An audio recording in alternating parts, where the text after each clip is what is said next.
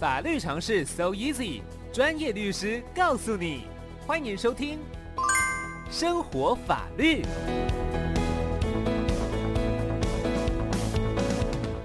我们今天的生活法律单元邀请到的是扬生法律事务所的洪国华律师，律师早安。 Amy 早安，大家早安。好，那今天洪律师有什么法律常识来告诉大家？哎，今天来跟大家讲那个，如果加入诈骗或吸金集团啊，他们那个薪水的话，之后的话可能都是有可能会没收了。哦，现在很多那个，因为我们青年有时候毕业找不到工作嘛，对很容易就说啊，我为了赚第一桶金啊，然后加入一些很、呃、看起来像新创公司，其实之后被地检署、呃检察官或法官认为说是是那个这个是诈骗集团吸金公司的。嗯，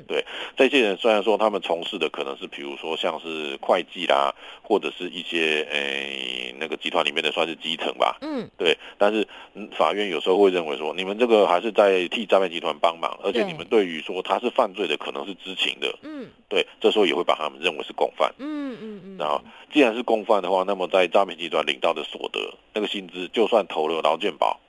法院认为这些还是可能是犯罪所得。哦，对对对对，嗯不是只有那种业务去招揽那个招揽那个比那个投资人啊，嗯或者是说车手啊那些、嗯那些会被认为是共犯，有时候像是比如说会计啊，他们对也会被认为认为认为是共犯，而要追征他们的薪资报薪资报酬。嗯哼，对，对对，因为法院认为说啊，你当会计就是帮西资集团管账嘛，那对于那个西资集团诈骗被害人那个是是有帮助的，对，所以也认为他是共犯。嗯哼，那么共犯你的薪资就算是犯罪所得。嗯，了解，当然，有些案子上面啦，就是那个基层基层人员他们会说啊，我这个薪水就是一般上班族的薪水啊，这个也没有高也没有低，搞不好、啊、还比基本工资高一点点而已。嗯，这个你把我没收了，那对我的生计影响很大。嗯哼，但是最高法院他们考量到一个很现实的问题啦，我们现在新进集团的钱通常是不够赔被害人的，对，通常是不太够赔，而且差距还蛮大的。嗯，对对对，所以在法在法院那边会说，我不没收，那我是叫被害，那我叫被害人怎么样？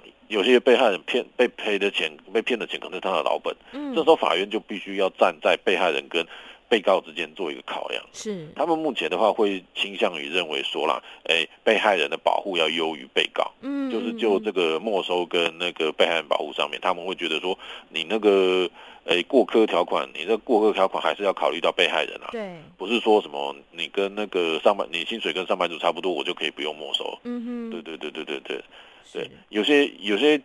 呃下级审啊，比如说一二审的法院啊，他们会比较喜欢用过客条款，因为他们他们是会开庭审理，他们碰得到被告，嗯，最高法院比较碰不到被告，所以他们在适用上面的话，他们是直接去考量被害人跟被告，是，因为比如刑刑事开庭，被害人有时候不常来的，但被告一定要到。嗯哼，对对对对对对，所以过客条款在法院上面其实没有那么好用。对，对对对对，所以这边要奉劝大家，求职的时候要小心，还是要小心，不要什么觉得赚觉得加入这个想赚快钱就加入吸金集团这样子。对对对对嗯，了解。对对对对好对。的，那我们今天非常感谢洪国华律师，谢谢你，谢谢，艾米，谢谢大家。谢谢，拜拜，啊拜。